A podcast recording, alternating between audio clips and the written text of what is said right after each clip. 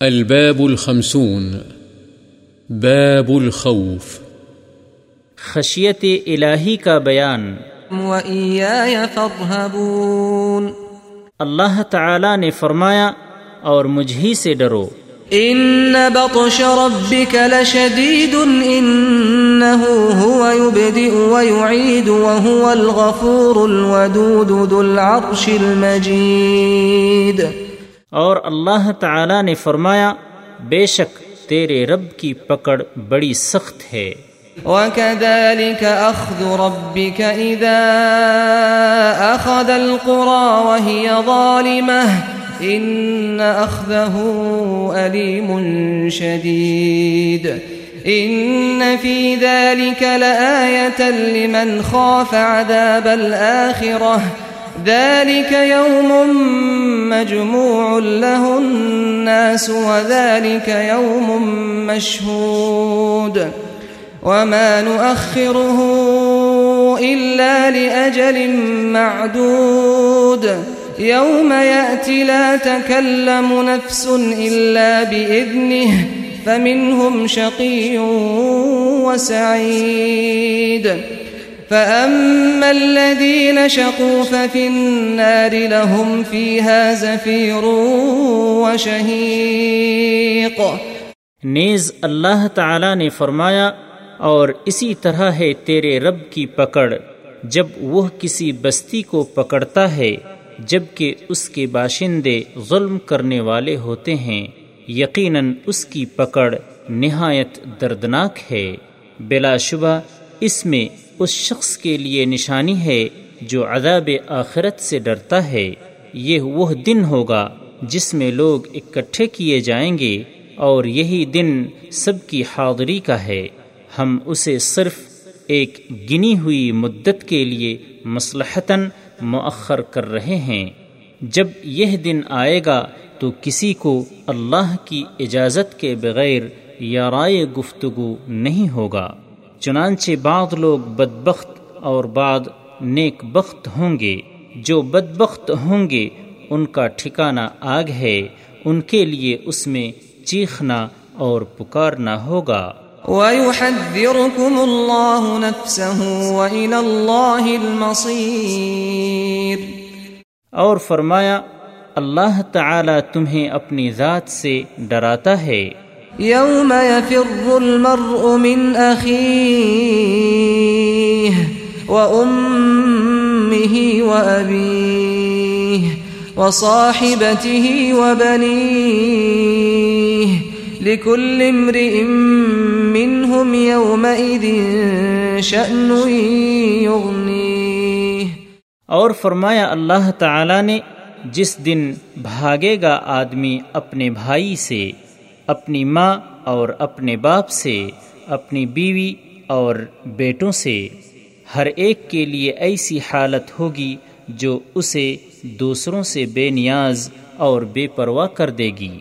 يا أيها الناس اتقوا ربكم إن زلزلة الساعة شيء عظيم يوم ترونها تذهل كل مرضعة عما أرضعت وتضع كل ذات حمل حملها وتضع كل ذات حمل حملها وترى الناس سكارى وما هم بسكارى وما هم بسكارى ولكن عذاب الله شديد۔ اور فرمایا، اے لوگو، اپنے رب سے ڈرو۔ بے شک قیامت کا بھونچال بڑی ہولناک چیز ہے۔ اس دن تم دیکھو گے کہ ہر دودھ پلانے والی اپنے شیر خار بچے کو بھول جائے گی اور ہر حمل والی کا حمل گر جائے گا۔ اور تم دیکھو گے کہ لوگ مدہوش ہیں اور یہ مدہوشی نہیں ہوگی بلکہ اللہ کا عذاب بڑا سخت ہے۔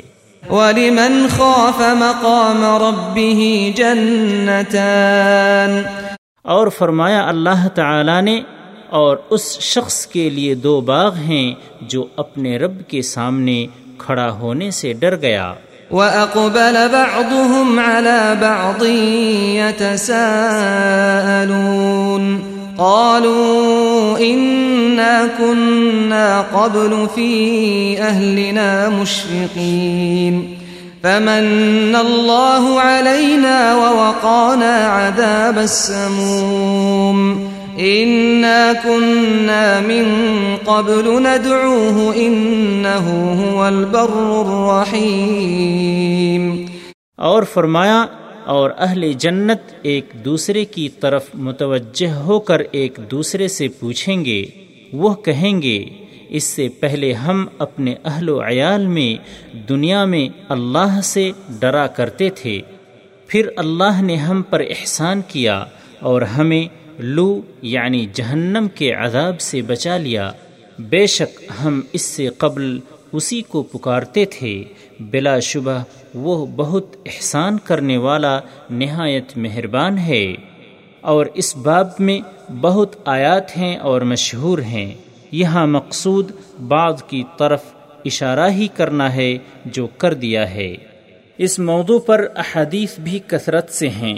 جن میں سے یہاں کچھ بیان کی جاتی ہیں وباللہ التوفیق عن ابن مسعود رضي الله عنه قال، حدثنا رسول الله صلى الله عليه وسلم وهو الصادق المصدوق۔ إن أحدكم يجمع خلقه في بطن أمه أربعين يوما نطفة ثم يكون علقة مثل ذلك ثم يكون مضغة مثل ذلك، ثم يرسل الملك، فينفخ فيه الروح، ويؤمر بأربع كلمات، بكتب رزقه وأجله وعمله وشقي أو سعيد. فوالذي لا إله غيره، إن أحدكم ليعمل عمل أهل الجنة حتى ما يكون بينه وبينها إلا ذراع. فيسبق عليه الكتاب فيعمل بعمل أهل النار فيدخلها. وإن أحدكم ليعمل بعمل أهل النار حتى ما يكون بينه وبينها إلا ذراع. فيسبق عليه الكتاب فيعمل بعمل أهل الجنة فيدخلها. متفق عليه. حضرت ابن مسعود رضی اللہ عنہ سے روایت ہے کہ رسول اللہ صلی اللہ علیہ وسلم نے ہمیں بیان فرمایا، اور آپ سچے ہیں اور آپ کی بات کو سچ مانا جاتا ہے۔ بے شک تم میں سے ہر شخص اپنی ماں کے پیٹ میں چالیس دن تک نطفے کی شکل میں رہتا ہے۔ پھر اسی کی مثل یعنی اتنی ہی مدت منجمد خون بنا رہتا ہے۔ پھر اتنی ہی مدت گوشت کا لوتھڑا رہتا ہے۔ پھر ایک سو بیس دن کے بعد فرشتہ بھیجا جاتا ہے۔ وہ اس میں روح پھونکتا ہے اور فرشتے کو چار باتیں لکھنے کا حکم دیا جاتا ہے۔ اس کی روزی، اس کی موت اس کا عمل اور وہ بدبخت ہے یا نیک ہے، چنانچہ قسم ہے اس ذات کی جس کے سوا کوئی معبود برحق نہیں۔ بے شک تم میں سے ایک شخص جنتیوں والے عمل کرتا ہے، یہاں تک کہ اس کے اور جنت کے درمیان ایک ہاتھ کا فاصلہ رہ جاتا ہے کہ اس پر لکھا ہوا غالب آ جاتا ہے۔ اور وہ جہنمیوں والے کام کرنے لگ جاتا ہے اور جہنم میں داخل ہو جاتا ہے۔ اور بے شک تم میں سے ایک شخص جہنمیوں والے کام کرتا ہے، حتیٰ کہ اس کے اور جہنم کے درمیان ایک ہاتھ کا فاصلہ رہ جاتا ہے کہ اس پر لکھا ہوا غالب آ جاتا ہے۔ اور وہ جنتیوں والے کام کرنے لگ جاتا ہے تو اس میں داخل ہو جاتا ہے بخاری و مسلم۔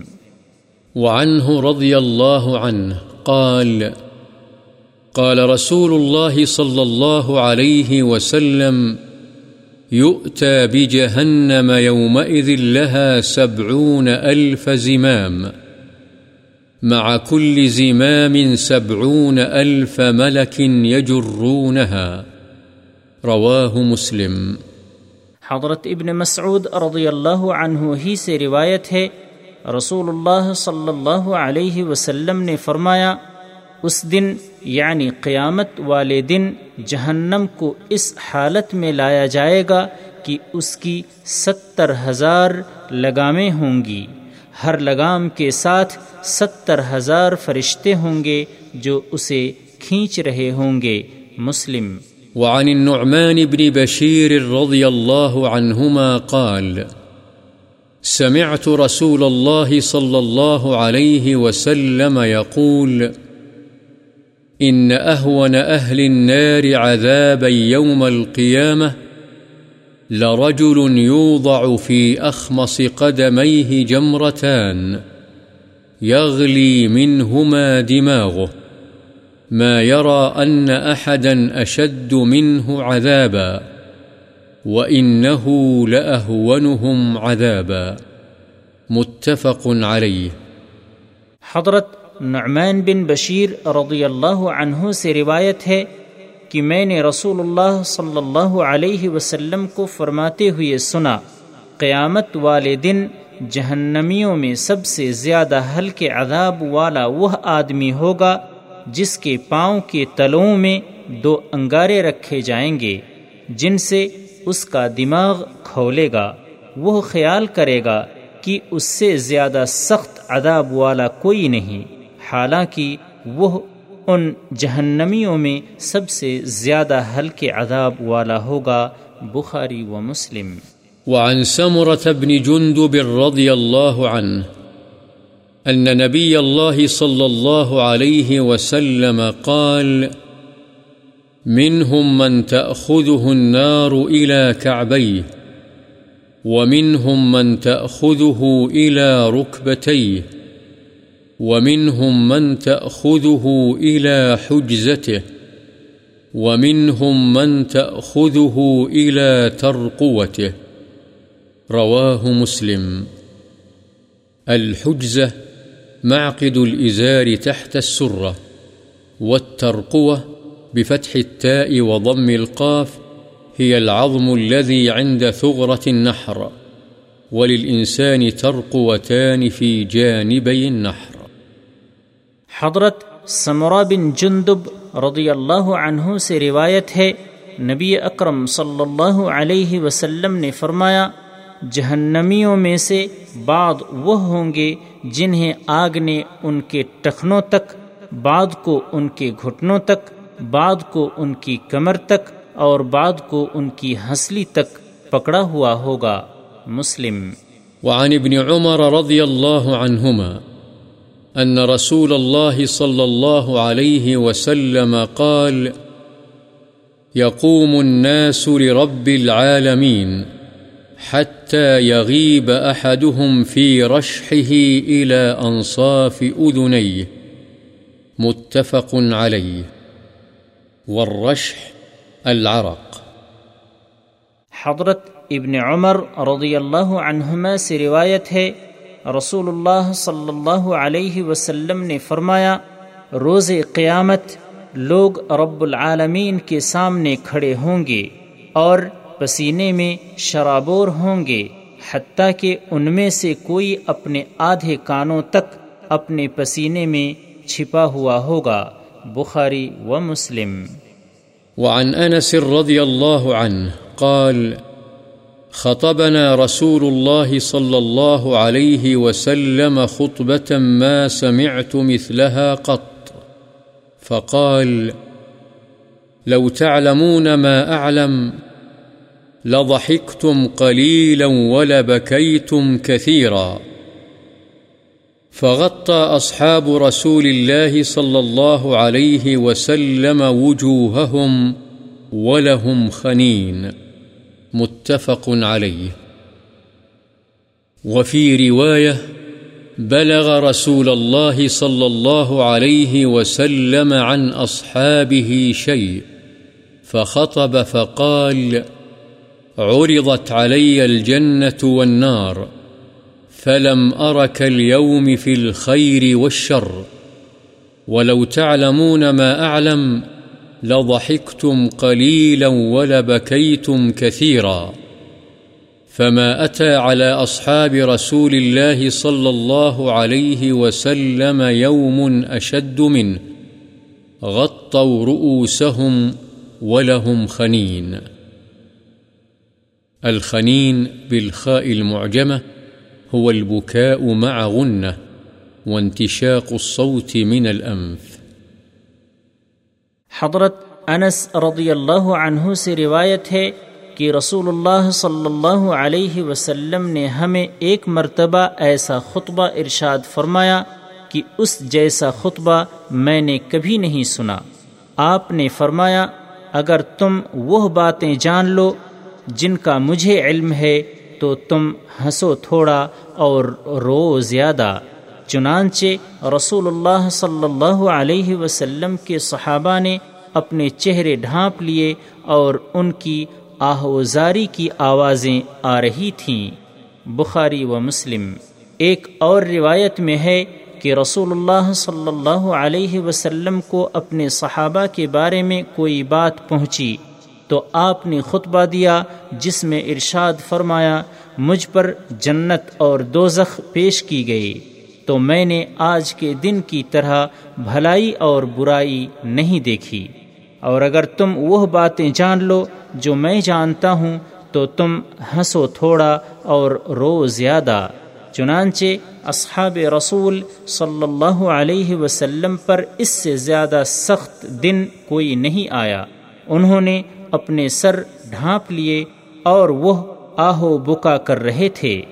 وعن المقداد رضي الله عنه قال، سمعت رسول الله صلى الله عليه وسلم يقول، تدنى الشمس يوم القيامة من الخلق حتى تكون منهم كمقدار ميل. قال سليم بن عامر الراوي عن المقداد، فوالله ما أدري ما يعني بالميل. أمسافة الأرض أم الميل الذي تكتحل به العين فيكون الناس على قدر أعمالهم في العرق فمنهم من يكون إلى كعبيه ومنهم من يكون إلى ركبتيه ومنهم من يكون إلى حقويه ومنهم من يلجمه العرق إلجاماً وأشار رسول الله صلى الله عليه وسلم بيده إلى فيه.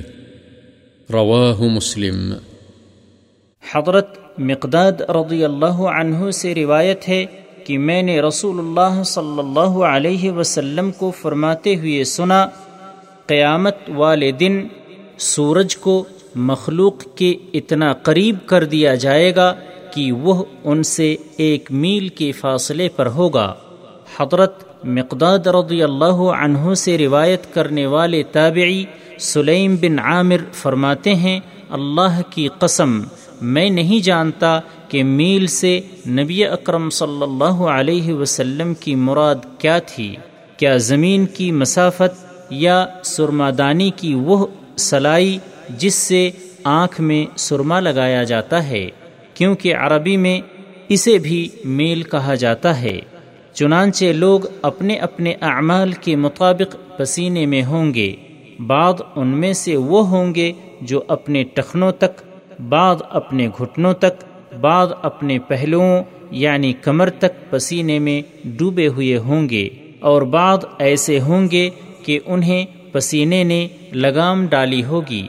اور رسول اللہ صلی اللہ علیہ وسلم نے اپنے ہاتھ سے اپنے منہ کی طرف اشارہ فرمایا یعنی جس طرح جانور کے منہ میں لگام ڈالی جاتی ہے، اس طرح پسینہ اس کے لیے لگام بنا ہوا ہوگا یعنی اس کے منہ اور کانوں تک پسینہ ہوگا مسلم۔ وعن ابی حریرت رضی اللہ عنہ، ان رسول الله صلى الله عليه وسلم قال يعرق الناس يوم القيامه حتى يذهب عرقهم في الأرض سبعين ذراعا ويلجمهم حتى يبلغ آذانهم. متفق عليه. ومعنى يذهب في الأرض ينزل ويغوص.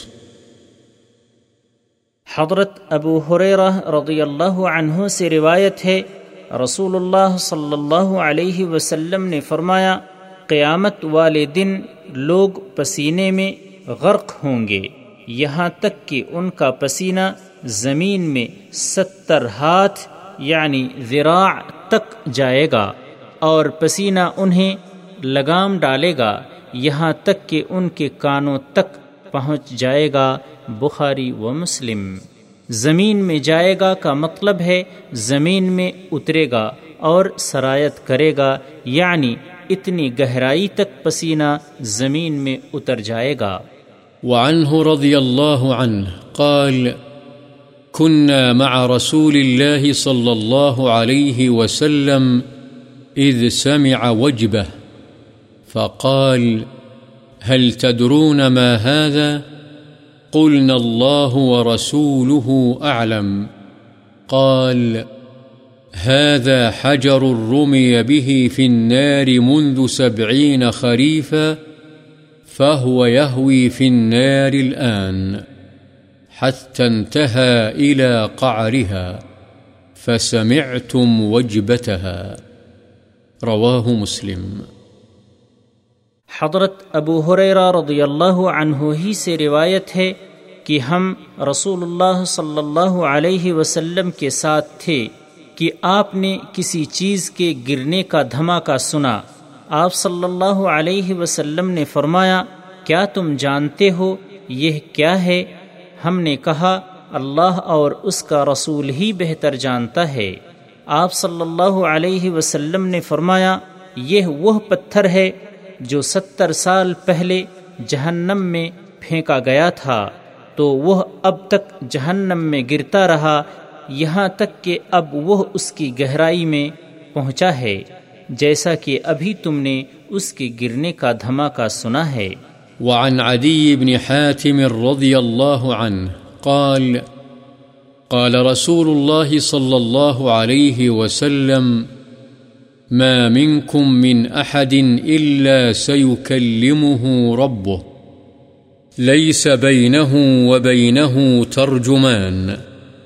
فينظر أيمن منه فلا يرى إلا ما قدم وينظر أشأم منه فلا يرى إلا ما قدم وينظر بين يديه فلا يرى إلا النار تلقاء وجهه فاتقوا النار ولو بشق تمرة متفق عليه حضرت عدی بن حاتم رضی اللہ عنہ سے روایت ہے رسول اللہ صلی اللہ علیہ وسلم نے فرمایا، عن قریب تم میں سے ہر شخص سے اس کا رب اس حال میں کلام فرمائے گا کہ آدمی اور اس کے رب کے درمیان کوئی ترجمان نہیں ہوگا۔ تو آدمی اپنی دائیں جانب دیکھے گا تو اسے آگے بھیجے ہوئے عمل ہی نظر آئیں گے۔ اپنی بائیں جانب دیکھے گا تو ادھر بھی اپنے آگے بھیجے ہوئے عمل ہی دیکھے گا اور اپنے سامنے دیکھے گا تو سامنے اسے جہنم کی آگ کے سوا کچھ نظر نہیں آئے گا۔ چنانچہ تم آگ سے بچو، اگرچہ کھجور کے ایک ٹکڑے کے صدقے کرنے کے ذریعے ہی سے ہو۔ بخاری و مسلم۔ وعن ابی ذر رضی اللہ عنہ قال قال رسول الله صلى الله عليه وسلم، إني أرى ما لا ترون، أطت السماء، وحق لها أن تئط ما فيها موضع أربع أصابع إلا وملك واضع جبهته ساجدا لله تعالى. والله لو تعلمون ما أعلم لضحكتم قليلا ولبكيتم كثيرا وما تلذذتم بالنساء على الفرش ولخرجتم إلى الصعدات تجأرون إلى الله تعالى رواه الترمذي وقال حديث حسن وأطت بفتح الهمزة وتشديد الطاء وتئط بفتح التاء وبعدها همزة مكسورة والأطيط صوت الرحل والقتب وشبههما.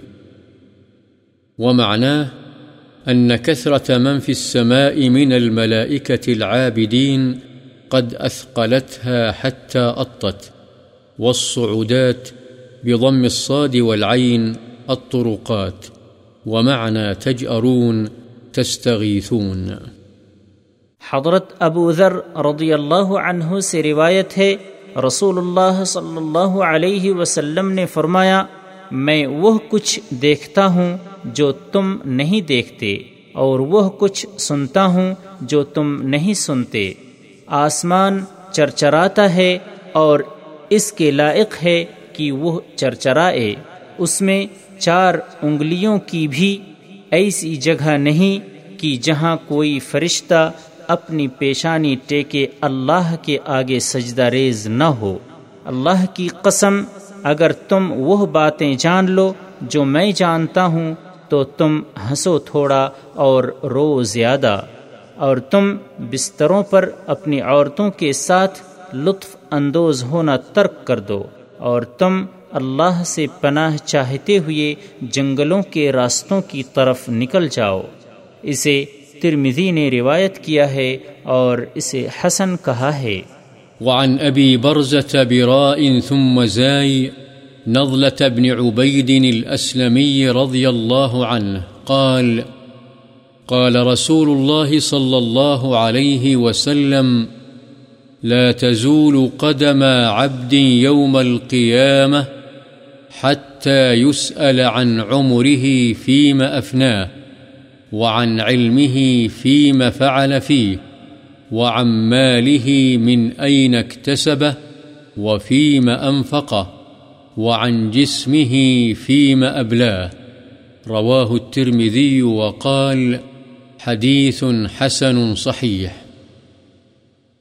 حضرت ابو برزہ نطلہ بن عبید اسلمی رضی اللہ عنہ سے روایت ہے رسول اللہ صلی اللہ علیہ وسلم نے فرمایا قیامت والے دن کسی بندے کے قدم نہیں ہٹیں گے یعنی بارگاہ الہی سے جانے کی اجازت نہیں ہوگی یہاں تک کہ اس سے پانچ چیزوں کی بابت پوچھ نہ لیا جائے اس کی عمر کے متعلق کہ اس نے اسے کن کاموں میں ختم کیا اس کے علم کے متعلق کہ اسے اس نے کن چیزوں میں خرچ کیا، اس کے مال کے بارے میں کہ اس نے اسے کہاں سے کمایا اور کہاں خرچ کیا، اور اس کے جسم کے بارے میں کہ کن چیزوں میں اسے بوسیدہ کیا یعنی کھپایا۔ اسے ترمیزی نے روایت کیا ہے اور اسے حسن صحیح کہا ہے۔ وعن ابی حریرت رضی اللہ عنہ قال قرأ رسول الله صلى الله عليه وسلم يومئذ تحدث أخبارها، ثم قال أتدرون ما أخبارها؟ قالوا الله ورسوله أعلم. قال فإن أخبارها أن تشهد على كل عبد أو أمة بما عمل على ظهرها. تقول عملت كذا وكذا في يوم كذا وكذا، فهذه أخبارها. رواه الترمذي وقال حديث حسن صحيح. حضرت ابو حریرہ رضی اللہ عنہ سے روایت ہے کہ رسول اللہ صلی اللہ علیہ وسلم نے قرآن کریم کی آیت يومئذ تحدث اخبارها یعنی جس دن زمین اپنی خبریں بیان کرے گی، تلاوت فرمائی، پھر فرمایا، کیا تم جانتے ہو اس کی خبریں کیا ہیں؟ صحابہ کرام رضی اللہ عنہم نے عرض کیا، اللہ اور اس کے رسول صلی اللہ علیہ وسلم ہی بہتر جانتے ہیں۔ آپ صلی اللہ علیہ وسلم نے فرمایا، اس کی خبریں یہ ہیں کہ وہ ہر بندے اور عورت کے خلاف ان کاموں کی گواہی دے گی جو اس کی پشت پر انہوں نے کیے۔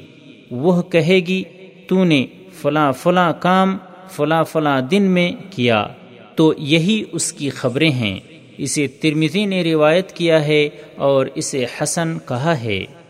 وعن ابی سعید الخدری رضی اللہ عنہ قال قال رسول الله صلى الله عليه وسلم، كيف أنعم وصاحب القرن قد التقم القرن واستمع الإذن متى يؤمر بالنفخ فينفخ؟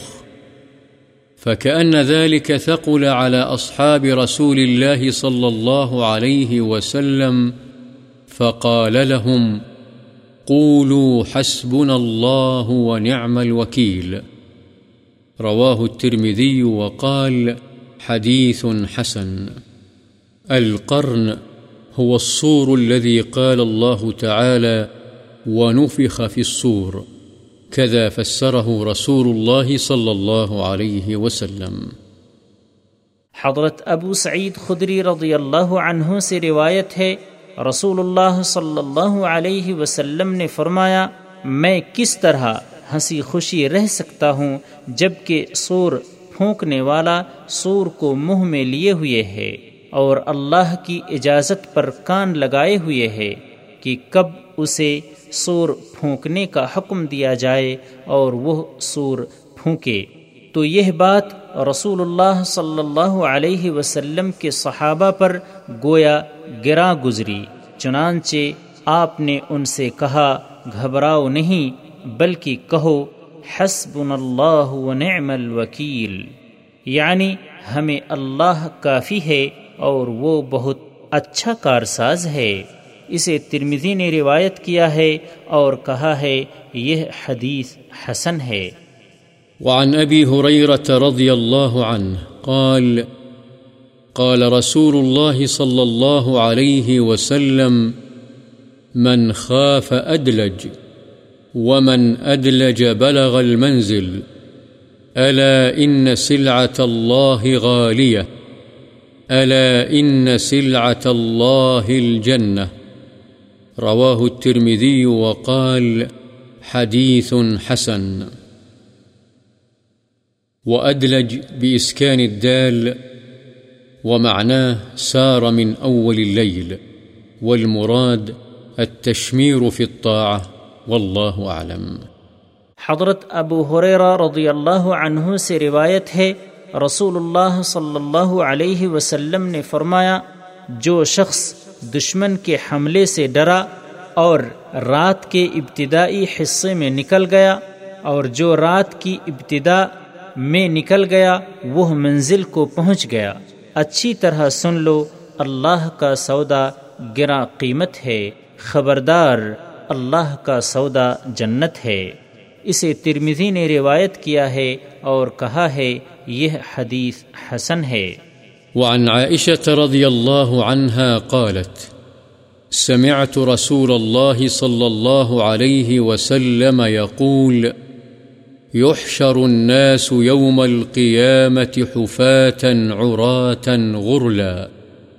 قلت يا رسول الله، الرجال والنساء جميعا ينظر بعضهم إلى بعض. قال، يا عائشة، الأمر أشد من أن يهمهم ذلك. وفي رواية الأمر أهم من أن ينظر بعضهم إلى بعض۔ متفق عليه غرلا بضم الغين المعجمة غیر مختونین۔ حضرت عائشہ رضی اللہ عنہا سے روایت ہے کہ میں نے رسول اللہ صلی اللہ علیہ وسلم کو فرماتے ہوئے سنا، قیامت والے دن لوگ ننگے پاؤں، ننگے بدن اور غیر مختون یعنی بغیر ختنے کے اکٹھے کیے جائیں گے۔ حضرت عائشہ رضی اللہ عنہا فرماتی ہیں، میں نے عرض کیا، اے اللہ کے رسول، وہاں تو مرد اور عورتیں اکٹھے ہوں گے، وہ ایک دوسرے کو دیکھیں گے۔ آپ نے ارشاد فرمایا، عائشہ، معاملہ اس سے کہیں زیادہ سخت ہوگا۔ دوسری روایت میں ہے، معاملہ اس سے کہیں زیادہ اہم ہوگا کہ ان کا بعض بعض کو دیکھے، بخاری و مسلم۔